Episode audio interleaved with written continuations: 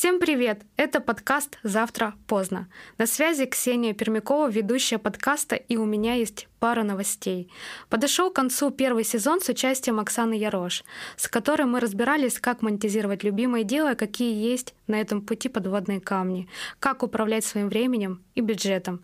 В дальнейшем я буду вести этот подкаст одна, второй сезон будет посвящен вопросам изучения внутреннего мира человека, как справляться с возникающими трудностями и подготовила для вас медитации.